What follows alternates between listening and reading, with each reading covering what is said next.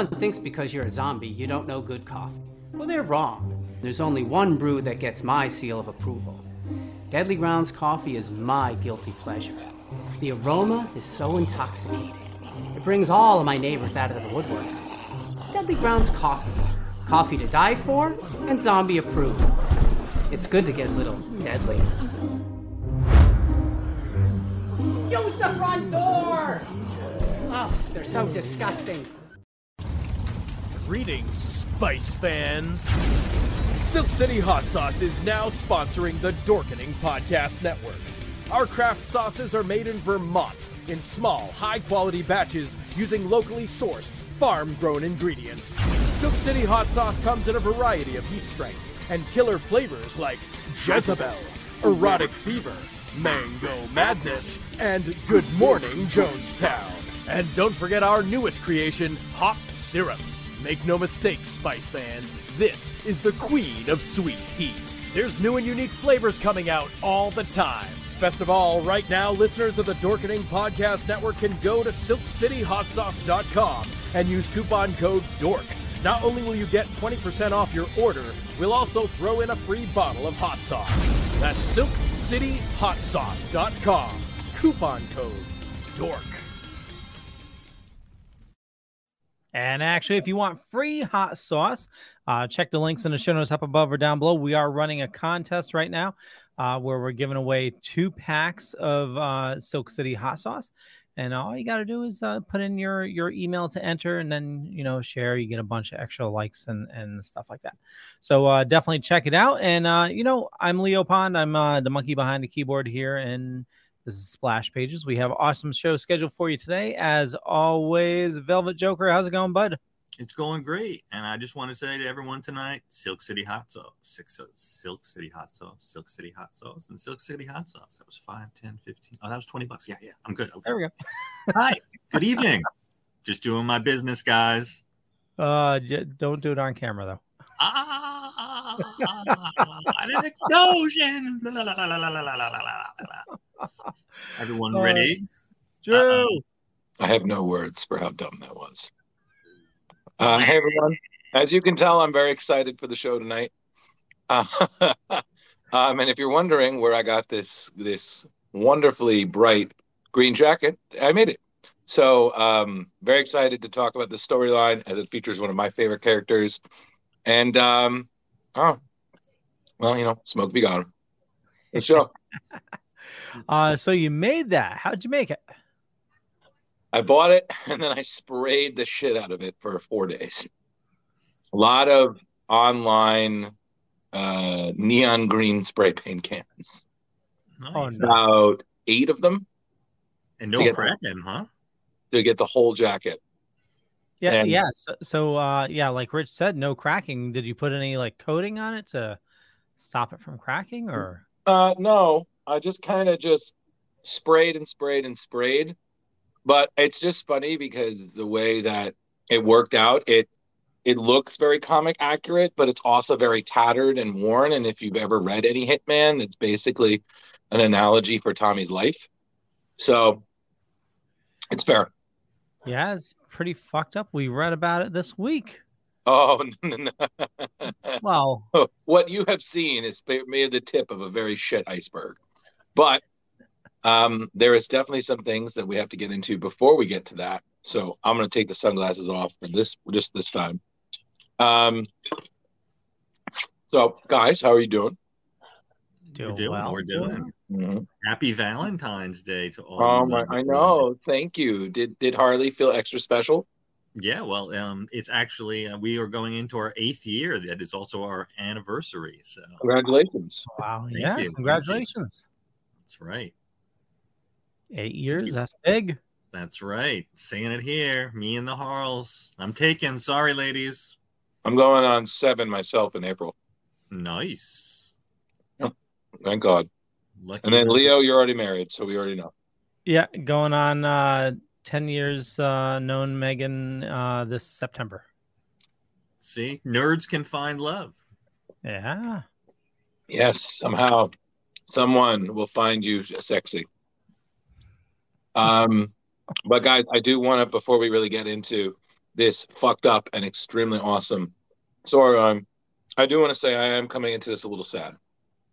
I did get some some heartbreaking news. Rich, I'm sure you've seen, and Leah, I'm sure you see as well. It was a really sad end of the Super Bowl for me uh, this weekend. Um, and of course, I'm talking about everybody the news that the now late great director Ivan Reitman passed away peacefully in his sleep Saturday at the age of 75. Uh, they have yet to release the um, the cause of death, but I'm glad it was a you know that was natural. Seems to be natural causes. Um, for those who know that name but want to know why you know that name, um, a lot of great 80s comedies and some great 90s ones were either directed by or produced by this man. Now, naturally, well, Drew. Let's not discount the 70s ones as well. Oh, that's true. Thank you, Rich. Um, Ivan Reitman is a is a known director. He got to start with the movie Meatballs, which started his long term collaboration with Bill Murray. He followed that up with Stripes, um, the personal gem of my life, Ghostbusters, uh, the movie that unfortunately followed Ghostbusters and did not do well at all, Legal Eagles. Mm-hmm. Um, and then a string of other great comedies, a lot of them either having Bill in them or, funny enough, having Arnold in them. Uh, we have Twins, we have Kindergarten Cop, we have Junior, um, we have Dave. Dave, excuse me, yeah, I was getting there. Dave, starring Kevin Kline, was a mm-hmm. great movie. Um, Animal House. Uh, Animal House was produced by him, but yeah, just as great. Same thing with um, Space Jam, also produced by him, and he gets a shout out in the film by Bill, who's in the film. Mm-hmm. Uh, uh, I, believe apparently, he, I believe he produced the original and the re- more recent remake as well. Yes. Um, Ivan also did uh, some. He did Junior, which, in my opinion, is uh, you know, Arnold having a baby. Who knew that one? Um, then in the 90s, he was really more of a producer. He didn't really direct as much. He would occasionally direct the occasional movie. Uh, one of the personal gems he directed in the 2000s was one of my favorites called Evolution, starring David Duchovny. Oh, yeah. Orlando Jones, Seann William Scott, Julianne Moore. Um, and then he also did, which is probably, in my opinion, one of his worst, which was uh, My Super Ex Girlfriend with Luke Wilson and Uma Thurman and such. Like, don't, just don't. And then uh, the last directed movie he did was No Strings Attached with Natalie Portman and um, Ashton Kutcher, or I like to call it the not so good remake of Friends with Benefits, which I feel is the better of the basically same movie. Um, Ivan's last great thing, of course, was his was his thoughts and and in some way stand in for his son Jason's um, sequel to in the Ghostbusters uh, franchise, Ghostbusters Afterlife, which uh, for all for those who don't know, in the scenes where and we can say this now because Rich has seen the movie, and it's been a couple of months. So if you haven't seen it, I mean, why? Um, that for the scenes with Egon Spengler in the last act, uh, Ivan was the stand-in. So that wow. just makes yeah, that just makes that scene even even more touching. Nice. Um, the obviously the Ghostbuster community, we are heartbroken, but you know his legacy lives on, and uh, you know I, I myself will be conducting as much of the Ivan Reitman movies as I have mar- movie marathon. Uh, so just you know, uh, any of our fans, if you guys have any favorite Ivan moments, any favorite Ivan movies, hell, if you just want to leave a quote for us that we can say, especially if it's an Arnold one, leave it in the bottom. Let us know. Yeah. Uh, speaking of that, Drew, um, yes, I know that they were working on. Ivan had revived a year or two ago. Uh, triplets. Yes, the the long gestating sequel to Twins. Right. That would be uh, Danny DeVito, Arnold Schwarzenegger, and um, oh Jesus, of course his name's escaping me, but I just want to say I'm gonna get you pregnant. Oh my God! The great Tracy Morgan. oh God! No, thank you. I, I thought that was a Tra- Travolta. Uh... Yeah, yeah. I'm not. I'm I, I, not my best Tracy. I'm sorry. It's okay. It's hard. Drew knew what I was talking about instantaneously. I knew what you were talking about. I was just, I, as much as triplets would have been fun, I, I don't know. I kind of feel like twins is good enough. Like doing a sequel, I'm like, oh no, here we go. I mean, it would have been entertaining. It would have been nice to see what, what Danny and, and um, what Vincent and and Julius have been up to all this time. Um, but, eh. but sad guys. But you know, he he he will live on. He will live on. He will indeed. And uh, you know, if you're looking to pick up the uh, the Ghostbusters movies, they are on sale on Amazon right now. Uh, the uh, the 4K for Ghostbusters one and two are 17.99, and Afterlife is 27.99. You know the thing that you know, I know that they're releasing that mega box set. You know, and I do, and I thought about getting it, but I was like, how many more copies of this movie do I need? Like seriously. Yeah. And that and that's how I knew I'm maturing being an adult. Because the old me would not have not asked that question. It would have been like, shut up and take this money. Now I'm like, do I really need another copy? Really? I mean, yeah, it looks like a ghost trap. Got all these deleted scenes. And it's 4K.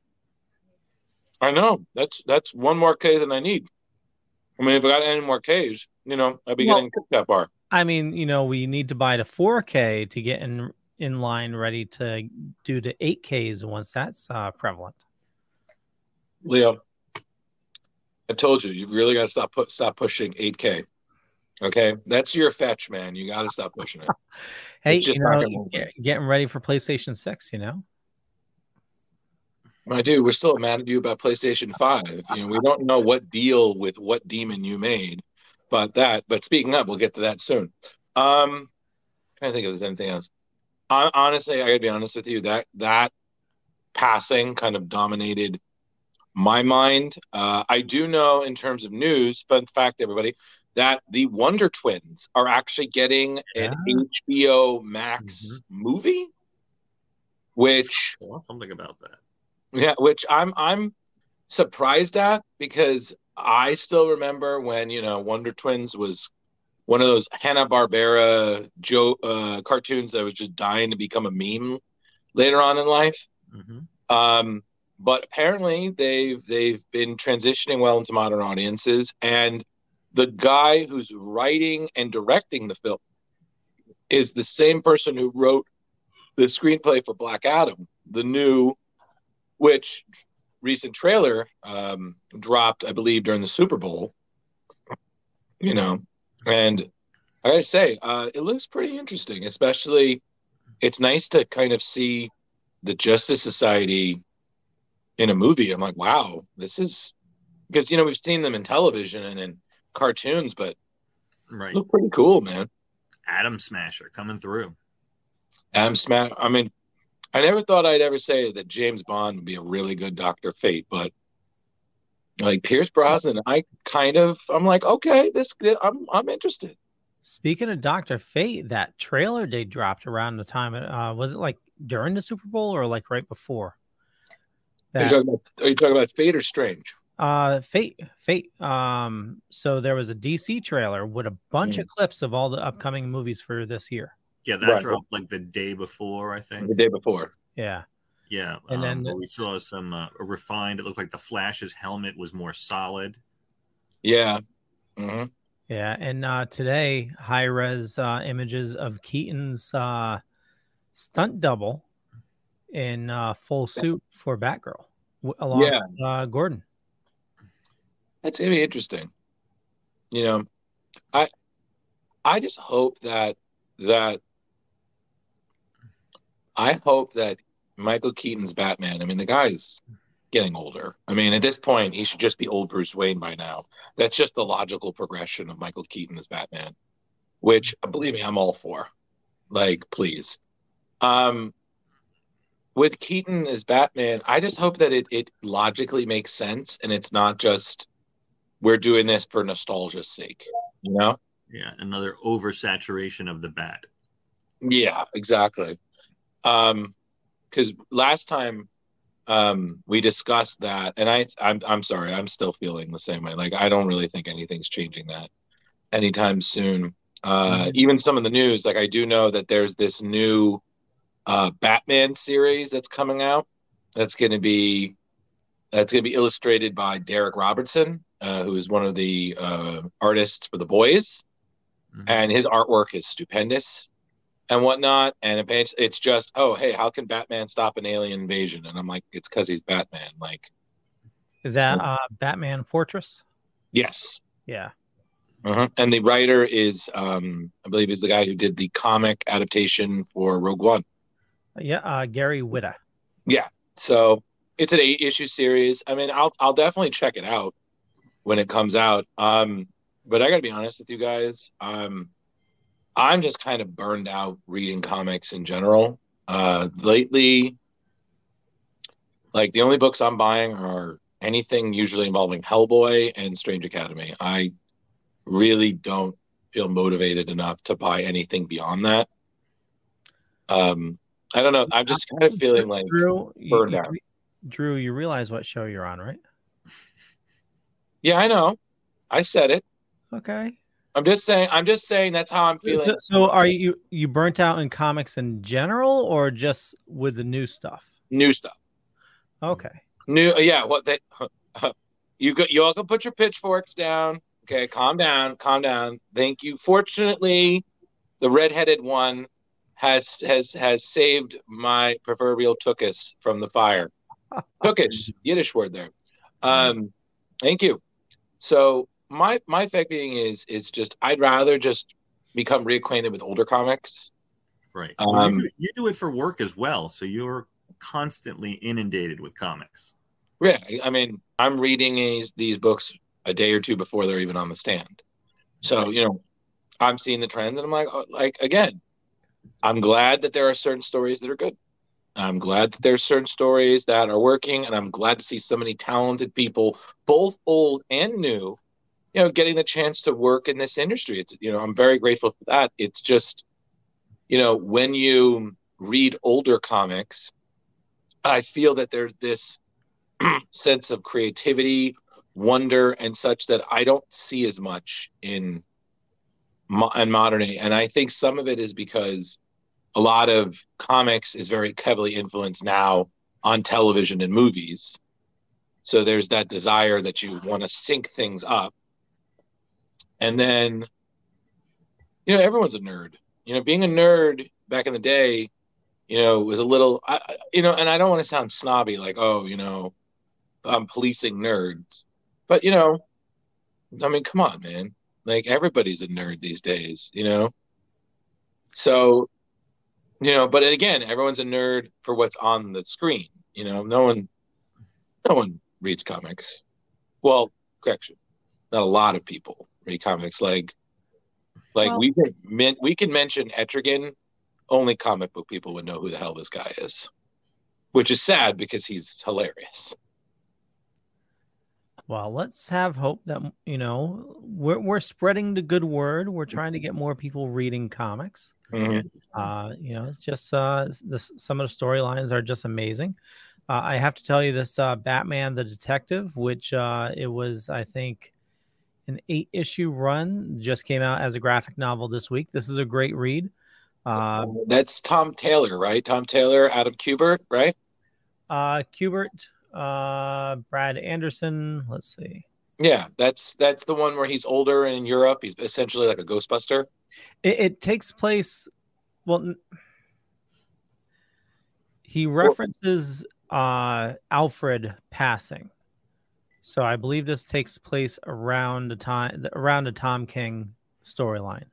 Right. So it's kind of like an offshoot. Yeah. Of that. Okay. Cool. Yeah, like there's a very touching moment where you know, uh, he, At least he's- Leo, no spoilers. well, it's just okay, fine. Jeez, jeez, you know, You're ruining all your Leo's fun. I'm not trying to ruin it. there's just there's just a note that Alfred leaves that just brought a tear to my eye, you know, and he left Batman a present. It's just uh yeah. That's that's impressive because the last time you cried it's when last week. Left the Mando, so you know that's a lot, man. Dude, oh my god. Book Boba. Oh jeez. I you know I, I'm still catching up, so no spoilers, please. Um, I do know that from what a lot of people told me, the last episode does redeem the series in a way. So, um, I am interested to give that a try. So Um, I'm not going to say redeem the series. I enjoyed the series for what it was. Right. Uh, but I can see everything being tied together. You know, all these Sure. series is one larger story. Well, which is which is I think how it should be in a way. Yeah, but I mean, I, I some people are looking at it just as a series. It's like most of the episodes weren't good because, or uh, it, it was more of a Mando show than a Boba show, and yeah, it's uh, I don't. I don't agree with that as well. They were just fleshing it out, and at the same Yeah. time, they were doing good marketing, yeah, and, and well, good marketing, and and they and they told a complete story. I mean, um, the, uh, one of the things that people complained about was the uh, the mods and their little bikes and stuff, but I didn't have a problem with that. I thought it was kind of cool and retro and throwback, and So some people will just nitpick about anything. Like yeah, if you're eating a sandwich, someone's going to criticize, like, why is it not on rye bread? Why Yeah. isn't that pumpernickel? Okay, why do you have mayonnaise? You, you know, it's- exactly. some some people just like to be bitter for the sake of being bitter. And I was like, listen, unless you're a bag of super sour Skittles, get out of my face. Right. And uh, good evening, Victoria. Thank you Indeed, Victoria. acknowledging us. Hold on, milady. um, also, guys, I need to tell you about something ridiculous that a friend of me told me about that happened to her at her job at Trader Joe's in Washington, D.C. That I have to be honest with you, I was dumbfounded, as this is probably the dumbest thing I've heard so far this week. Um, I was on the phone catching up, and I mentioned her job, and she said, "Oh, we almost got robbed this week." I'm like, "Oh my god, what? That's horrible." You know, because you know you don't you don't like hearing about this stuff. And she said that the that the person came in, they were shoplifting, um, you know, trying to steal wine and stuff. And of course, they noticed because you know shoplifting, unless you're really good, you're gonna get caught. And so they're like, you know, uh, you know, return the stuff. Um, so then the person drew a crossbow. Hmm. Yeah, the person person tried to attack with a crossbow and i asked her i was like you're telling me not a gun not a sawed-off shotgun not a knife not a sword not a chainsaw and i just went through all the basic weapons that in my mind sound logical people would have someone brought in a crossbow Hmm. As their the, the mini one or the full size one? Yeah, I didn't get to ask, but I was kind of wondering that myself. I was like, is it a huntress mod? Is it like an old fashioned? You Well, know? and the big question is, was there somebody outside waiting with a trebuchet? You know, fun fact there wasn't, but I was told that they did have an accomplice. So I was like, that was the longbow. Mhm. Like I said, did he have the battle axe? That's what I was just like. I was like, what raiding party is this? Like, like I, I, I, Give me your Um, mead and wine. I, I was just like, are we really this tapped out of ideas that we must do store robbery with medieval weaponry? Like, what next? Vile knaves, give thee thy overpriced uh, cookies and delights. Like, it's just, It, yeah. it, so, it could have been. It could have been just. I mean, it is Washington. It could have been a couple dudes that were getting high during a uh, a LARPing event and said, "You know what? We, we need munchies. Let's go to the store and yeah, but, but that throw is our why, weapons." Leo, that is why 7 Eleven exists, my dude. So Okay. the, the story's not over. So a crossbow is drawn, and then what happens? Well, apparently, the the situation was diffused. Uh, the the police were obviously called because this is still you know a thing, and then they, they were arrested and whatnot. And I was like, "What?" And I said to her, "I was like, what? No dragon? This is the worst. This is the worst quest ever." Um, she she laughed. She, I was just like, and she and this is before her shift, so she like walks in to see this, and I'm just like, oh man, if only you were ten minutes later, you would have just come in and be like, "Well, okay, my job. Someone held us up with a bow and arrow, so I'm gonna go home now." Uh, roll So, ten. so, so everyone, if you have a really dumb story like that, you know, that made you question, you know, humanity in general, please leave it in the comments so we can also laugh about it too. Yeah. Um, so that's all I have. What do you guys have left? Uh, well, okay.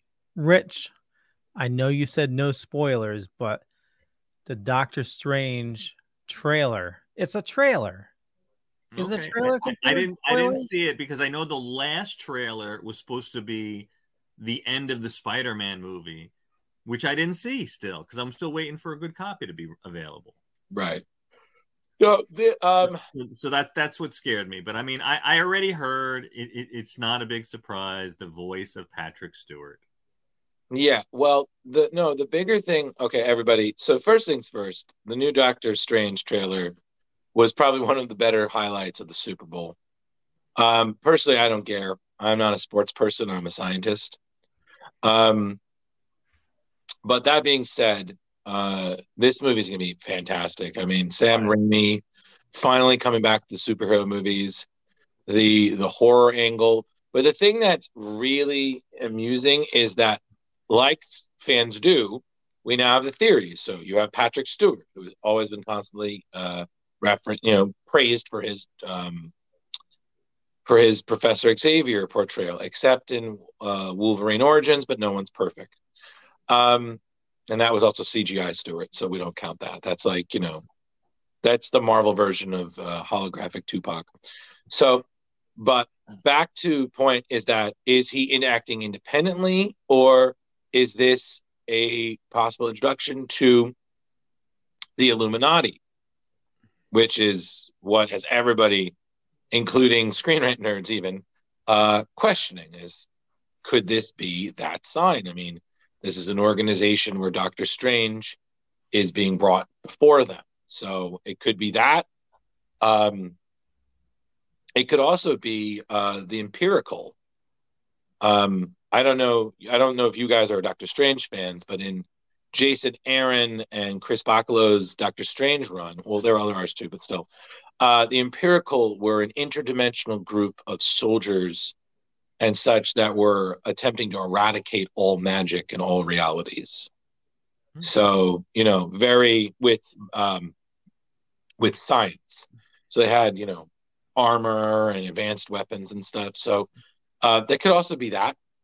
It's really hard to say, but it was nice to see her Stewart's voice again. Um, but I was just more impressed with Zombie Strange. Uh, Zombie Strange. Uh, there looked like possibly a zombie Wanda. Mhm.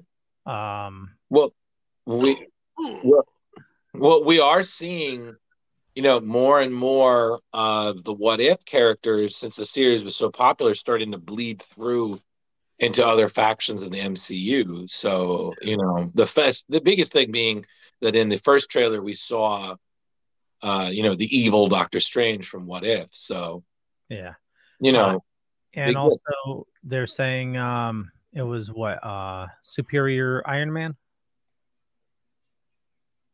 po- It- honestly, it's a really blurred image. Some people are saying Superior Iron Man, some people are saying Well, uh, it's, it's one of three people. It's either uh, one of the Captain Marvels, Superior, uh, Superior uh, Iron Okay. Man, or Human Torch.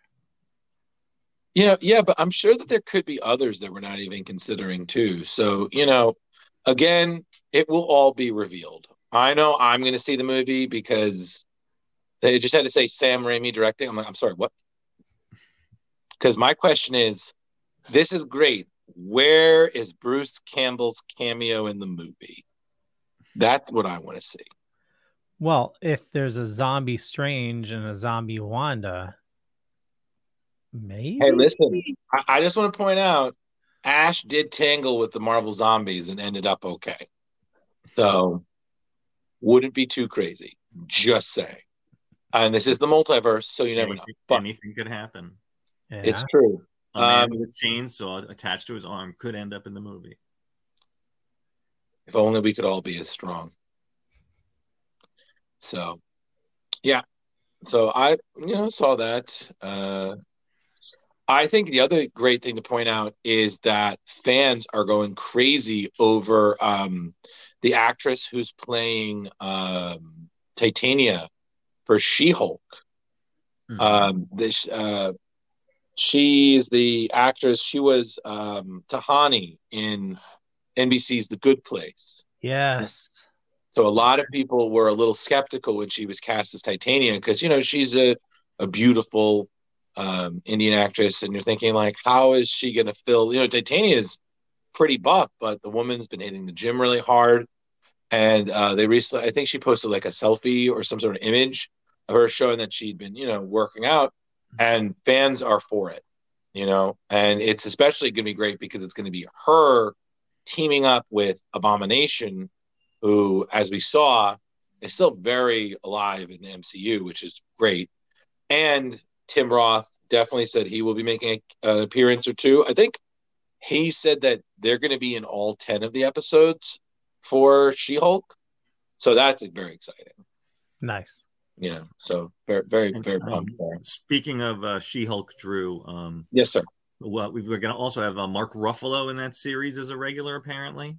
hmm And uh, I actually just watched him for the first time last night in Shutter Island, Oh, nice. um, which um, I'd never seen before, which is a great movie uh, with Leo Right. DiCaprio um, and uh, It's a Scorsese film, right? Wookiee friend. It is. I didn't know that till the end, um, Mhm. and uh, I kind of guessed what the sort of gist of the movie was because it's kind of a surprise ending. Yeah. Uh, but uh, but yeah, uh, excellent, excellent movie. Um, and Ruffalo did a great job in it. Did you see this? uh see him uh what was that magician's movie? Now you see me, now you don't, or something like that. Was that the one with Woody Harrelson, Jesse Eisenberg? Yeah, it's Now You See Me. Yeah. Uh you should definitely check that out. That's pretty good with uh Okay. Ruffalo and Harrelson. Well, I also just want to say I think that the best thing is that there's like I love the nods that they're doing, like the way that Mark Ruffalo's Bruce is dressed. It's very Bill Bixby from Incredible Hulk. hmm Um, and I've heard that there might be some breaking fourth wall awareness, kind of similar to what John Byrne's run of She-Hulk did, Mhm. which again I'm all for. Yeah, that's exciting. you know um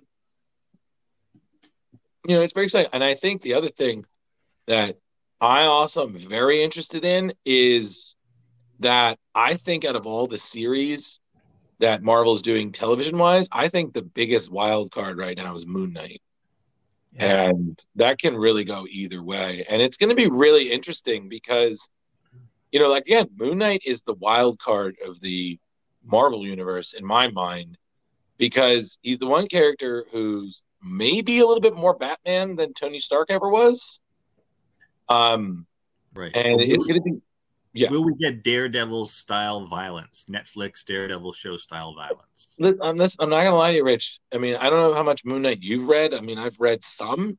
He's a very violent character. That's what I'm saying. Are we going to get that? Are we going to get a Disneyfied version? it you know it's really hard to say but i have to be honest i i really don't think we're going to get too much I, I hate to say it simply because it is disney Mhm. and as much as disney does get away with certain you know does allow certain things Sure, sure. you know it's not netflix where you have a bit more leeway it's not fox where you could have that a little bit more freedom hmm you know, it's still Disney, and Disney is always, you know, they're always going to think, oh, what about the kids? I'm like, well, no offense. Like, kids should not be watching Moon Knight. I'm going to be 100% honest there. Right. Like, you know, um, but we'll, we'll see. I mean, I'm excited. I think uh, Oscar Isaac said that he really loved loved doing the character. He feels like it's the first real case study of a character since Iron Man in a recent interview.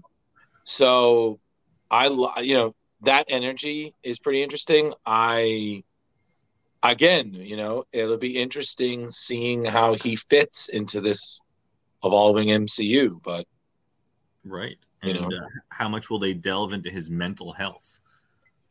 you know, that's the thing is is that they're definitely, from what images are showing, that they're definitely giving them multiple Personality. personalities a lot of leeway, and yeah, it should be pretty cool if they do it right. You know, so all right. Well, okay, so I have a question for you guys. Uh, Mm-hmm. so Moon Knight comes out what twenty fifth? It's March, right? Yes, Yeah, right. let's make sure that it is the twenty fifth. No, March thirtieth. Okay. So that's So- that's that's next on deck for uh, Nerd TV. Is it? Because um, I don't know. okay, I can't. I can't keep up anymore. so we are gonna have no, including this week, hmm no new Marvel show or Oh, Disney show for seven weeks. Thank God, we need a break. Huh? That's room for me to catch up. Well, we- we're we're finishing off Peacemaker this week. Yeah, but that's that's DC. DC. Yeah. Yeah, Marvel. Yeah. All right. Listen, we can, Leo. I'm sure you can use a break. Well, no, I, I know I could definitely use a break, uh, but it, they've gone every week with something new. Even the off weeks, they've been releasing like Behind the Mask or, or whichever, you know, Yeah. the making ofs. So this is going to be the first, you know, dead time without anything new. Right. Or are they going to uh, just sneak something in next week? you Um, never know. You never know. Hmm. Okay.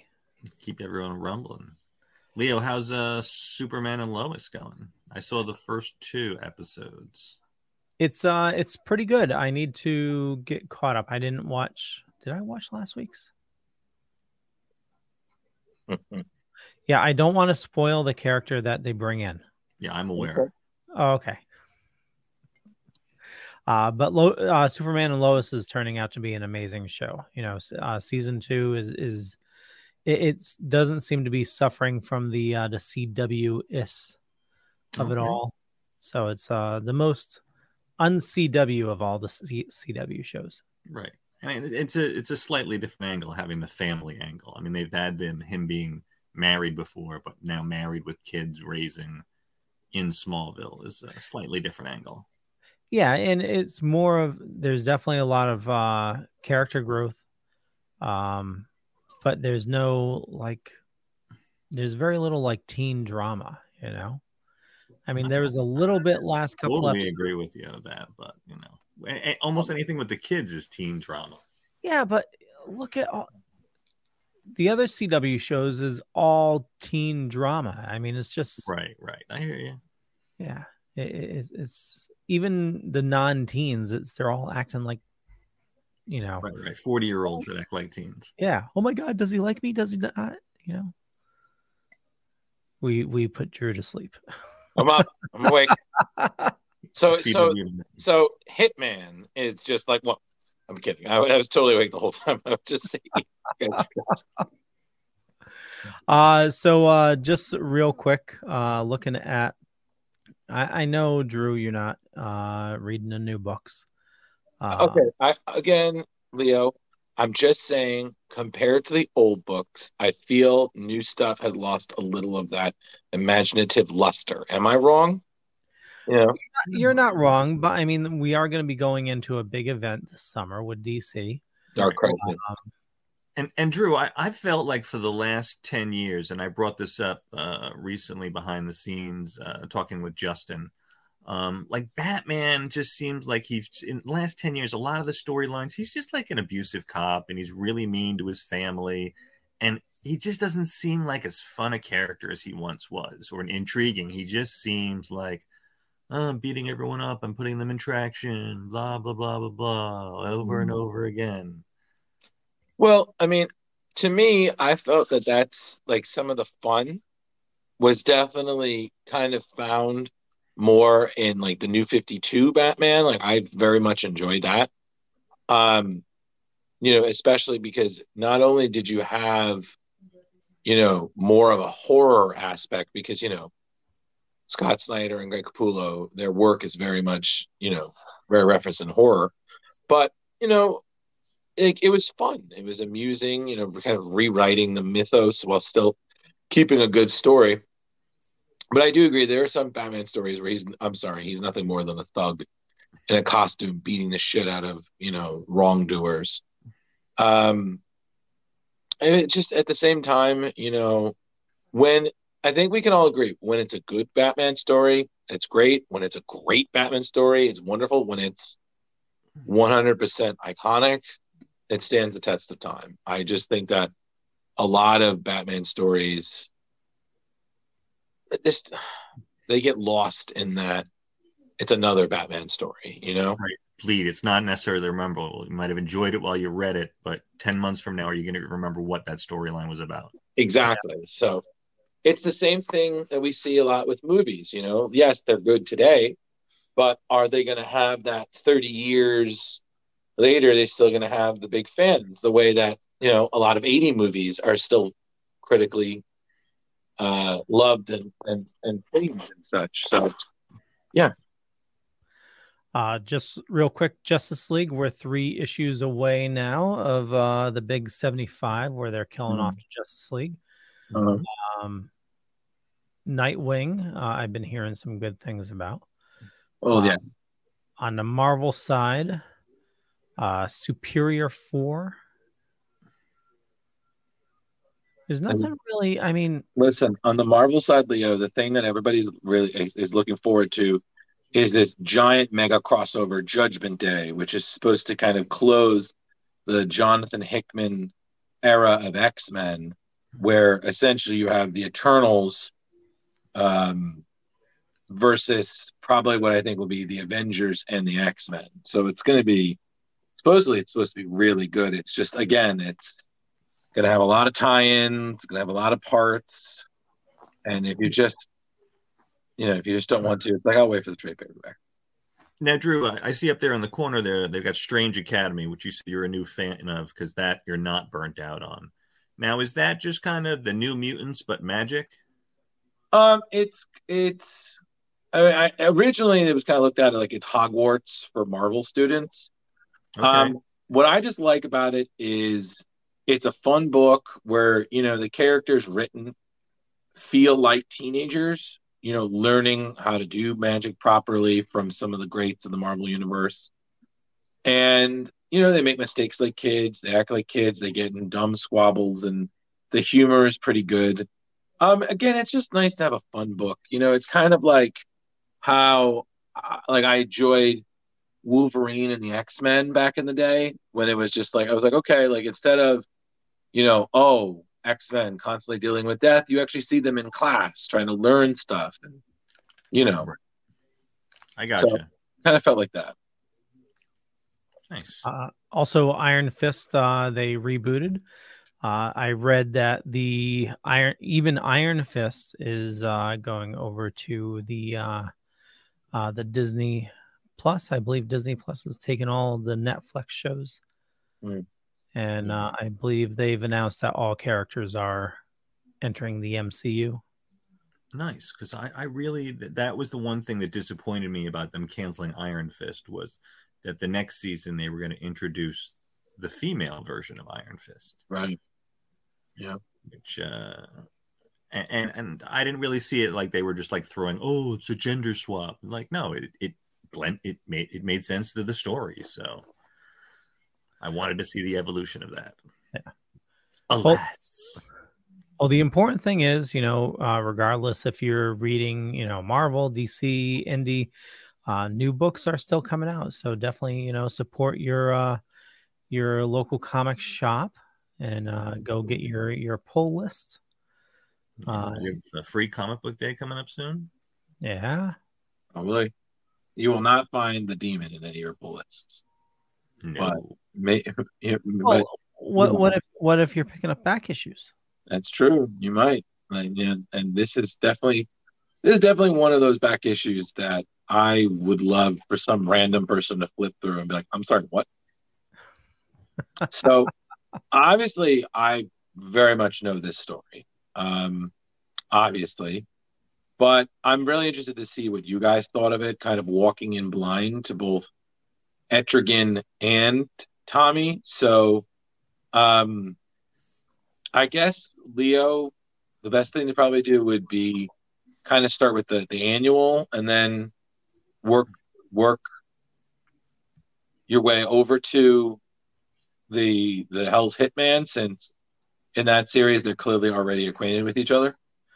Yeah, I believe the annual uh starts in this graphic novel. Yes. Yep. There he is. There we go. So uh the listing that I uh I had it said everything started with the issue 40. Uh, but we will start with the annual. Mm-hmm. Uh, Drew, why don't you take us into this? Tell So us about, about the annual and why is it special? Okay, well, it's really important to note that this came at a time in DC during an extremely weird storyline. You had you had an attack by aliens who were quite fond of sipping uh, human spinal fluid the way that some people sip uh, water or soda. So the thing being is, during this time, you had what I think DC was trying to do was create a, a new generation of superheroes because a lot of the people didn't survive these attacks, but some uh, discovered that they actually had some sort of latent metagene in them, and then they would develop powers. Uh, some went on to be forgettable 90s heroes. You know, Bloodlines is pretty much looked at as kind of an embarrassing story in DC's past. Um, kind of one of those footmokes that, like, oh, yeah, that happened. Yeah, it did. Moving on. Um, the thing that was really great is that you then have the occasional gems like this, in which you have the eternal war between Jason Blood, who, as for those who don't know, was a knight in King Arthur's, or knight or person in King Arthur's circle, who was bonded to a demon, whose demon's name was Etrigan, who was the half brother of of Arthur's favorite iconic um, wizard Merlin. So essentially, uh, Blood and Etrigan are bound, bound um, together. Uh, without one, the other can't survive. So, for instance, if Jason Blood is separated from Etrigan, he will actually start to age his actual age, which is about a couple of thousand years. Um, naturally, these two despise each other. Uh, their working relationship is pretty much professional, and that's not even properly encapsulating it. So they have to work together whether they like it or not. And in this issue, we see the illustrious um, Tommy Monaghan trying to do a hit because he is a hit man. It's not just a pun. When it's interrupted by this lovely, gigantic mass of a creature named Glonth, who is one of the aliens that we spoke of. Uh, Glonth uh, clearly has a problem where he likes snacking on the humans. Snacks on him so much that he just can't seem to stop. That's his, his version of Pringles. Um, unfortunately, uh, Tommy uh, survives his attack by Glonth and wakes up with a few interesting powers, specifically the ability one to be able to have read people's thoughts, and two, limited X-ray vision. Uh, naturally, since he basically feels like now he's a freak. Oh, and also Glonth did the activation of his metagene has made his eyes completely uh, black. So in the future, he wears sunglasses, such as self, because he finds that normal people find his eyes rather unsettling. So, you know, fair enough. Um, yeah, honestly, it's a pretty interesting story. Um, you know, the thing that's really wonderful is that the writer for this, Garth Ennis, and the artist, John McCrea, who would continue their collaboration uh, essentially through a lot of uh, Garth's run on the Demon, uh, later then would take Tommy, who would become a popular enough character, and uh, he get his own series that they both wrote together pretty much almost the entire thing through. Uh, naturally, as you can tell, I'm a fan. Um, but the thing that you gotta love about Garth Ennis is the way that he makes Etrigan rhyme. And for those who don't really know the character, uh, Etrigan is what's called the Hell's Hierarchy, a rhymer. He is a demon who specifically can only talk and rhyme. So everything he does rhymes, which is pretty funny when you see some of these these quips, especially when he's making fun of his opponent Glonth or Yeah, serious amount of fat shaming in this. there's a lot of fat shaming in this. Like this, this, this is one of those that really probably couldn't be made now, considering how sensitive people are about such things. But not gonna lie, there is one thing I'd like to point out that I am glad changed from the character over time. As much as I very much love Tommy Monaghan, as you can tell, I'm really glad he ditched the scarf later on.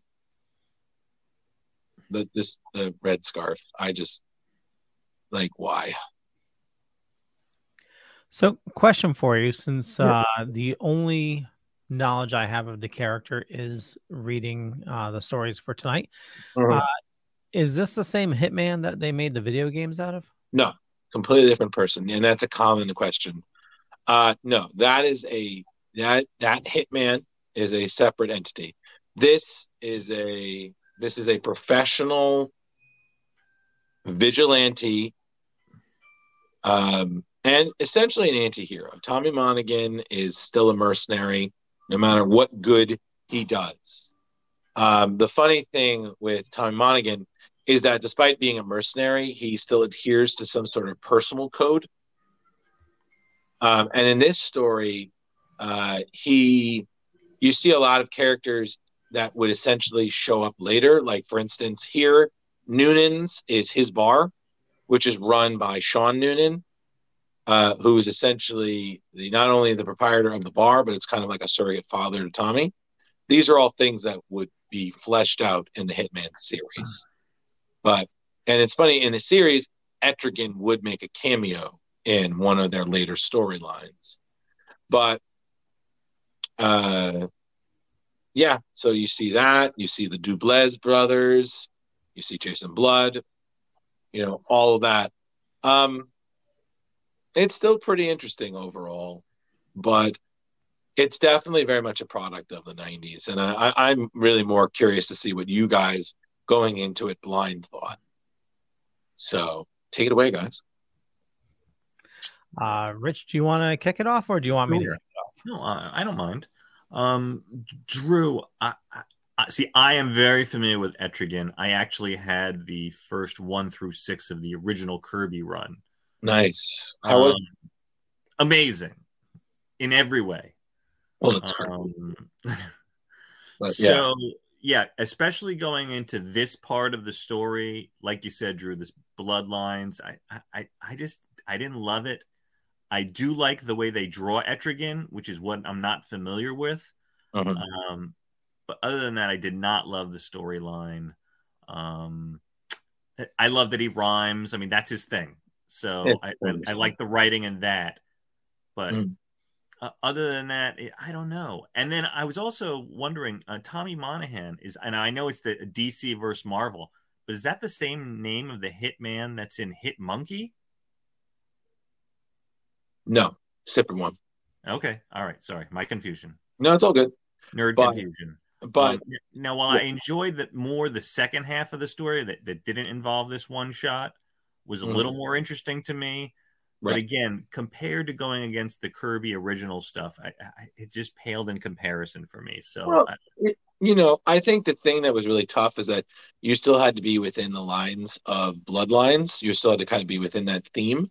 mhm, But I think it's one of those that out of something forgettable, something incredible could come.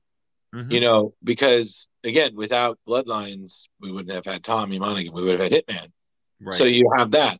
Um, I just think it's so funny that you know you have Tommy, who later on is established. You know, he was he was brought up in an orphanage that was run by Catholic nuns, so he has that Catholic background. You have this kid who killed people for money, you know, but again with some sort of code, and he's teaming up with you know literally a demon from hell. Like you you can't make that kind of stuff up But and, and it did have high points. Like right here, you've got the whole choir boy commandos. oh yeah, where, where the don't get me wrong. demon has um, bamboozled some um, televangelists. churchgoers, evangelists, and they're they actually do some serious, serious damage to Etrigan with uh, holy water and all these weapons. Mhm. I, Um, I so, so it had a, a couple. Like I said, it, it it- wasn't horrible. It's just. I guess just the comparison to the classic was really hard for me to take. That's fine. I mean, again, the annual is one thing. That to me, I feel is just essentially we're creating Hitman to then be used later. The the Etrigan series, you know, is a weird book. I mean, you know, you cannot just give this to somebody like, oh, here, you know, you've got. And for me, I, I was always more interested in like in um the side characters a little bit more. Like, don't get me wrong, I love Etrigan because he's such an asshole. But he's a demon from hell. So I mean, can you would you expect anything else? Um but for me, I thoroughly enjoyed, you know, that this love, this horrible relationship he has with um with Jason Blood. You have the talking pillow, Harry, right. you know. Um you know, you have that. Fell in love with a couch. How I- can I compare myself against a couch? Exactly. Um, and then, you, like you said, you have this this demon from hell who's pretending to be a, a crime lord. You have these people who are so who are so bought into money and the commercialism of faith that they don't realize that they're literally sleeping with the, de- the devil. Um, and then, like I said, for me, the mythology that every city had a demon to me was the coolest thing you know, and especially you would think, oh, that's true. Then Gotham has got to be a nasty fuck, and it was. And like again, I think the real thing is that a real credit to Garth Ennis is that he makes the rhyming for Etrigan look so easy when you know it's not. Oh no, that's serious amount of sitting down there and writing it again and again and again. Right. But, you know, it's just so great. But uh, you know, and there's even I think my funnier moments is when you see things like like again, I I I love Etrigan, but I also love the Tommy moments here. Like you see him playing cards, you know, and he basically tries not to use his powers, but that and then he also explains why later on he's constantly drinking. It's the dull, the the the, the intensity of his new powers. You know, um, I mean, again, this is just to me essentially what I love about this book is that it's a fun book. That's that's the best thing about it.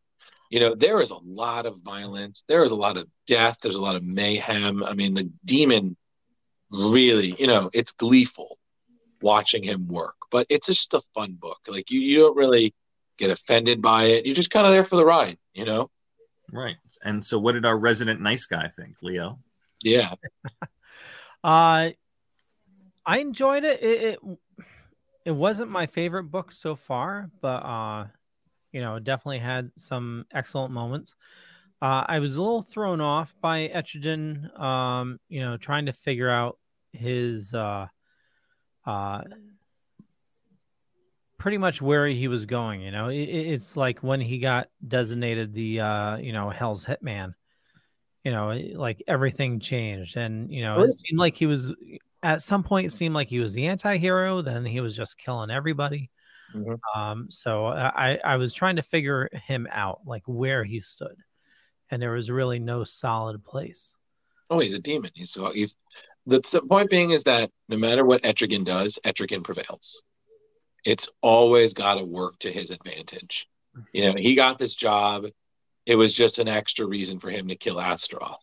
That's basically what it was. I think my other favorite was you have these guys when the televangelist has him pay money for swearing. Oh yeah, yep. Now that's two thousand. I'm like, I can't, I can't. These greedy fucks. Right. Um, or, or was the fun where uh, the guy's hands are all burnt up? He's like, I can't even scratch my nose. What am I going to do now? So Etrigan bites his nose off. bites his nose off. Problem solved.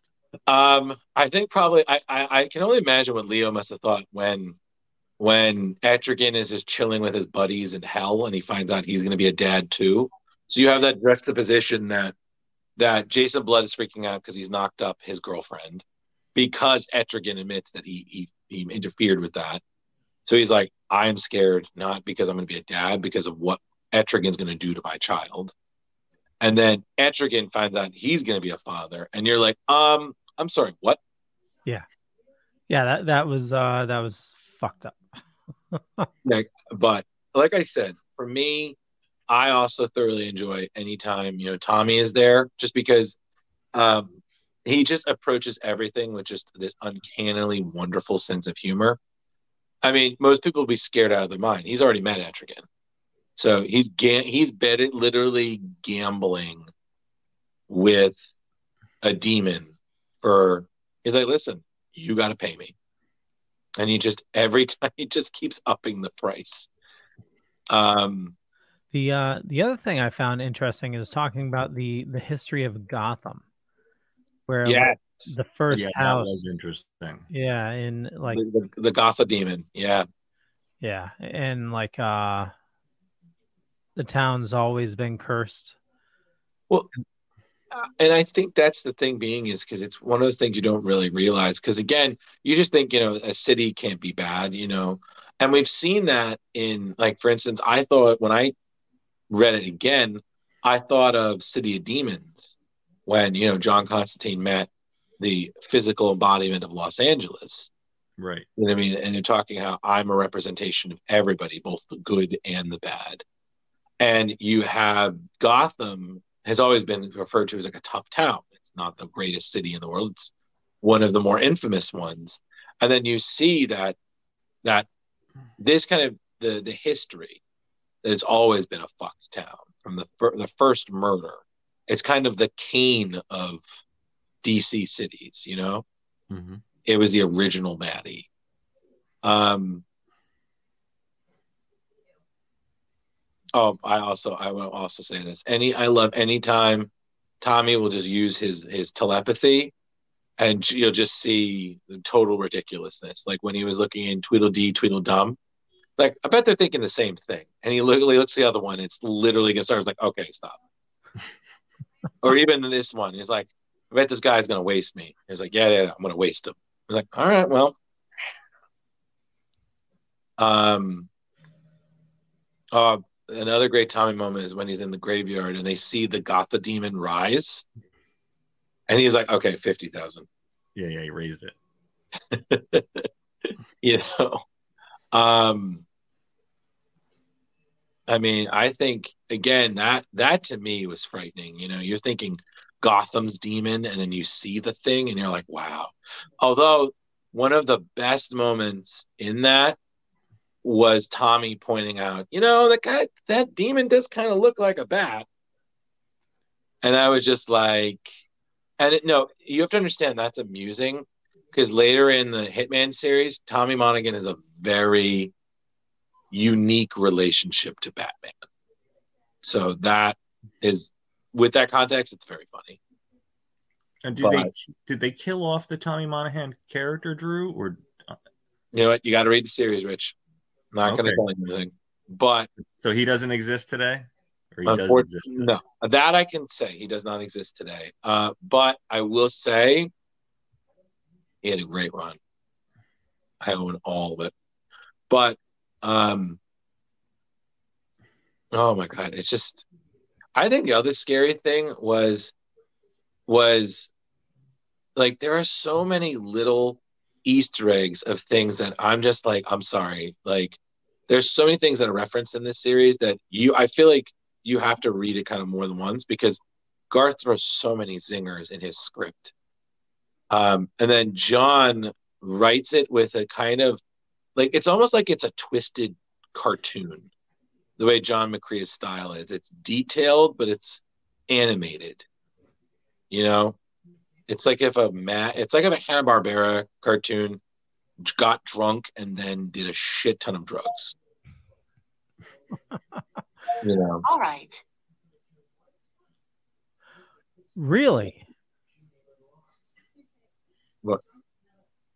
I, I just heard like Alexa or something like that. Yeah, all of a sudden this box opened up on my screen and just I don't know what happened. But Bizarre I mean- technology Did, did Yeah. Alexa just summon a demon? could have. I don't know. But um, also speaking of a demon, I, I feel like I have to, and I sent you guys the photos for it. Hunter Um, freeze. I have to give credit because I do know someone who did a really great Etrigan cosplay. Um, so this is uh, someone I know. Uh, Rich, you also know this person. Yeah, This is Justin. Justin. Yeah, there's Justin Bowen, or on uh, Instagram, Jack Squat JB Cosplay. He does this, and this is the Etrigan from uh, later. This is more of the new 52 Etrigan. Um, but it's still essentially the same Etrigan, you know. That design really hasn't changed much. Um, I mean, if you ever seen him in real life, I mean, Justin really takes it to another level. He looks the part. He, you know, he's eh, very tall, big, menacing costume, and he will rhyme with the character. And it was it was really funny. I was I was at a convention where Justin was was the demon, and I was sitting there having a private moment with James Robinson, you know, the, the creator of, of Starman. And we're talking, he's signing my books and whatnot, and then Justin just walks by as the demon, and James is just like he, he gets a photo with him. And he, he takes the photo, and I was just like, nobody will ever believe my private moment with James Robinson was interrupted by Etrigan. and I took the photo and it was posted and everything. And I was just like, I can't. Like, no, like it was one of those where I was like, e- like even when I, I became Tommy, I was like, no one's gonna believe it. No, no one, no one. Oh yeah. So I There did that. I did that one when I was very was a little thinner and clean shaven. Um, when I went to New York Comic Con to meet John McCrea, who is the artist for this, and he was also the artist for the Hitman series, he loved it. Both him and Garth, I've met both of them as, as Tommy. They knew exactly who it was. They took photos. They signed everything I brought. They they love meeting Hitman fans. They said that they uh, John said that he he loves that he still sees fans to this day because they did this back in the 90s you know like Mhm. both of them have clearly moved on to other characters but uh you know they're both really really nice uh, british writers. And honestly i, I got to say support anything they do. Please do. Nice. uh, but the whole this whole story was just fucking nuts. And uh i kind of it's funny because i feel like to me as a hitman fan this is like the prequels to hitman. Mhm. like a lot of this story established a lot of characters subtly that would become bigger characters in um, the hitman series while also just continuing this idea that etrigan is a fucking nut um Well, uh, this was first appearance of Hitman, correct? Yes, this uh the the annual two is the first appearance of Hitman, and then the Hell's Hitman was his second. Yeah, and then he has another storyline in the Demon where Tommy shows up again, which is, I have to say, I think it's even crazier. It might be even crazier than Hell's Hitman because Leo, you get to meet Etrigan's son. And when I say son, I'm talking this is a horrible fucking creature. like like it, it the design may haunt you forever. So does he eventually release it upon Earth? You gotta read it to believe it, buddy. Okay. No Right. spoilers. Listen, you know, gotta gotta be the change that I want to see in the world or some shit like that. There we go. So Drew is the anti Reddit. hell yeah. But what I have to say, you know, what did you guys overall? What did you think? Because obviously I'm biased. I loved it, but you know, I'm really interested to see what you think. Like overall, the whole arc. Well, before we get into the actual numbers, uh, you know, um, one thing we do like on Dork Night is, uh, you know, we say, is this something we would recommend or not? You know, because you know we can say, you know, 2.75, 3.75, you know, whatever uh, crowbars it is, and we will rate that. Mhm. Um, but is this something that we would recommend to somebody to check out? And for me, definitely, it, it, was a fun read. Uh, there were a couple things that were a little crazy. The couch cushions I could have done without. Uh, I love that that little weird thing he threw in the microwave. That like, the thing that never dies. yeah, the My Little Pony type of thing, whatever it was. Told you, it's, it's, it's literally a thing that never dies. That's literally its name. Uh, but yeah, it, it, it was a fun read. You know, Etrigan, uh, you know, reading his rhymes is, is just it, it's hilarious and definitely a breath of fresh air. Um, I mean, my only uh, introduction to Etrigan was I think he was on Brave and Bold for an issue or episode. He wrote two episodes, and in that one, he also rhymes too, which is just as great. so yeah, th- I mean, fun read. I definitely uh, would recommend somebody check it out. Rich, you go. Um, I I would recommend it to a deeper reader. I would not recommend it to an introductory reader. I think that they would be too confused. Um, it is Stop. super fun to read all the rhymes. Um, so to a more experienced reader, absolutely. To an Etrigan fan, of course. Uh, that's my opinion. And it's uh you know uh even for you know the newbies um and i know you said you wouldn't recommend it to a newbie but it's you know it takes place in gotham it's a known place Yeah, so uh, it, it is grounded a little bit I mean, that's the other opinion, Leo. You don't have to agree with it, okay? I mean, funny enough, Leo, I agree with you. I think that's one of the things I also enjoy about it is it it's a proof that not all stories in Gotham have to be Batman centric. I mean, one of the best it, one of the best things you could say would be Gotham Central, which was yes, it was about Commissioner Gordon and his and his and his team, but it was about them. You know, Batman really didn't play much of a role in it. And this one, you know, um, this is a story that takes place all the time in Gotham, but we don't ever see Batman.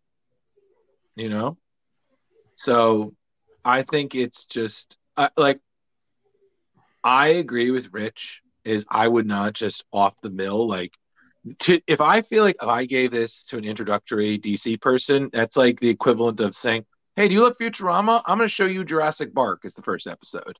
The person will never watch the show. You know, this is a lot for someone to handle. Um, so I agree with Rich in that regard. I would give this to a deeper reader, maybe someone who has a little experience in the characters, maybe once, you know, so, you know, if someone loves Hellblazer, this is a pretty good. You know, I'm like, oh, you like that? Here, read this. Right, and Um, and we we've seen that mix in the DC animated movies. We Mhm. see Etrigan and our good man John Constantine dabbling and dancing together. Yep, absolutely. So, but I Oh. mean, yeah, and I do have to say, uh, with reading this in, entire book, and this is available in graphic novel form, so definitely uh, check Amazon uh, or your local comic shop. Uh, but the ending story, uh, the haunted tank, that did not really age well at all. Yeah, it it it didn't, but it was still a pretty decent story. But again, unfortunately, it only did, in my opinion, I I agree with you, Leo. It it only really did well when Etrigan was there because that kind of balanced it out. Yeah. So, but but I was asked this, Leo, would since having since this story is kind of like your introduction to Hitman, like would you read more of Hitman? Like or is or is Tommy Monaghan not your cup of tea? No, I, I enjoyed his character. You know, it, I definitely looked forward to his parts in the book. Um, You know, Jason Blood, he he was definitely a you know a sad sap type of character. Uh, but Tommy, yeah, I- I mean, it was definitely a uh, you know I found made you know some of the scenes more interesting. Oh yeah. Well, you, you, you gotta love uh, a smart ass and a green jacket. Yeah, and Jason leaving his wife. He's just an ass. He, unfortunately, you'd think being a, over a thousand years old, he'd know how to handle relationships better, but he doesn't. But you know, men and demons. What can we say? Yeah. Um, okay, so do you guys want to want to rate this? Sure. Yeah. Uh, Yeah, uh, I'm gonna give it a three point six six. uh, Six. Three point six six six. uh, okay, you funny. Uh, I'm going to do a 3.75. I'm going to give it a four, simply because. But again, I'm biased because, obviously, um, but like I said, it's a good read. It's a good read. Definitely the kind of thing I feel. I feel if you're drinking, this is a really good read. Because I feel like, you, especially if you're like, ah, I might need a drink. I was like, Tommy would appreciate you. Grab a beer. Read. Not only is it a good read, uh, like I mentioned, the rhymes are a lot of fun to read, but the art is fun as well. Oh yeah, John does does great work, and he's maintained that through his entire career. He did this wonderful book with um, Gerry Duggan, who, as we know, um, Deadpool and and such. Uh, I think it was called Dead Rabbit. I heard it was fantastic. Hmm. So definitely check that out if you like John's work. Um, he also did. John uh, did reunite after doing Hitman with uh, Garth he did reunite on some parts of the boys. Mhm. Uh, if I'm if I'm correct, I believe John was the artist for the first Herogasm series for the boys. And if y'all don't know what that is, you kind of just like just like this series, you you got to see it to understand. We can't tell you. no What? secrets. No, I just know the boys' TV show is extremely fucked up, but Uh, Leo, Leo, Leo. When we get off, um, when we're, we're off the show, I'll tell you briefly what Herogasm is. Yeah, the book's worse. Worse than the the dolphins. Yeah, worse. Oh wait, wait, was it dolphin or was it killer whale? The whale, the whale, The the, beach whale, yeah. whale. no, no, that he Leo, killed Leo. the whale. Wasn't he? No, he was driving with one too, right? Yes. He drove with a dolphin. Yeah, They want they wanted to do bad things to him. Yep. Yeah. So, It's uh, a naughty dolphin. yeah. So, but on that note, this was great, and I hope you all enjoyed. Sounds Yes. good. Well, uh, we'll wrap things up then. Uh, I want to thank everybody for watching this fine evening. Definitely, you know, check our show notes up above or down below, depending on where you're watching or listening to us. And uh, for me, just Google Leo Pond, but I run a little thing called the Dorkening Podcast Network. We got a ton of shows on the network, a lot of awesome people doing a lot of awesome stuff. And uh, Drew, where do you like people following you? I don't. But if you feel like you want to, I'm on Facebook, Drew Malo. I'm on I'm Ghostbuster Man 1984. Don't worry, you're going to hear that again. Um, I do a lot of stuff for Screen Rant. I do a lot of stuff here for the Dorkening. So find me, hit me up. I might respond, I might not. I'm busy. Thanks for wa- Thanks for thanks for watching. Velvet. Hey, so you know me, I'm the Velvet Joker. Uh, you may have heard some stories, some may be true, some may be not. You can find me at leopond at leopond.com. Uh, with that, thanks for watching. Catch you guys later. Bye. Peace out. Peace out. Uh,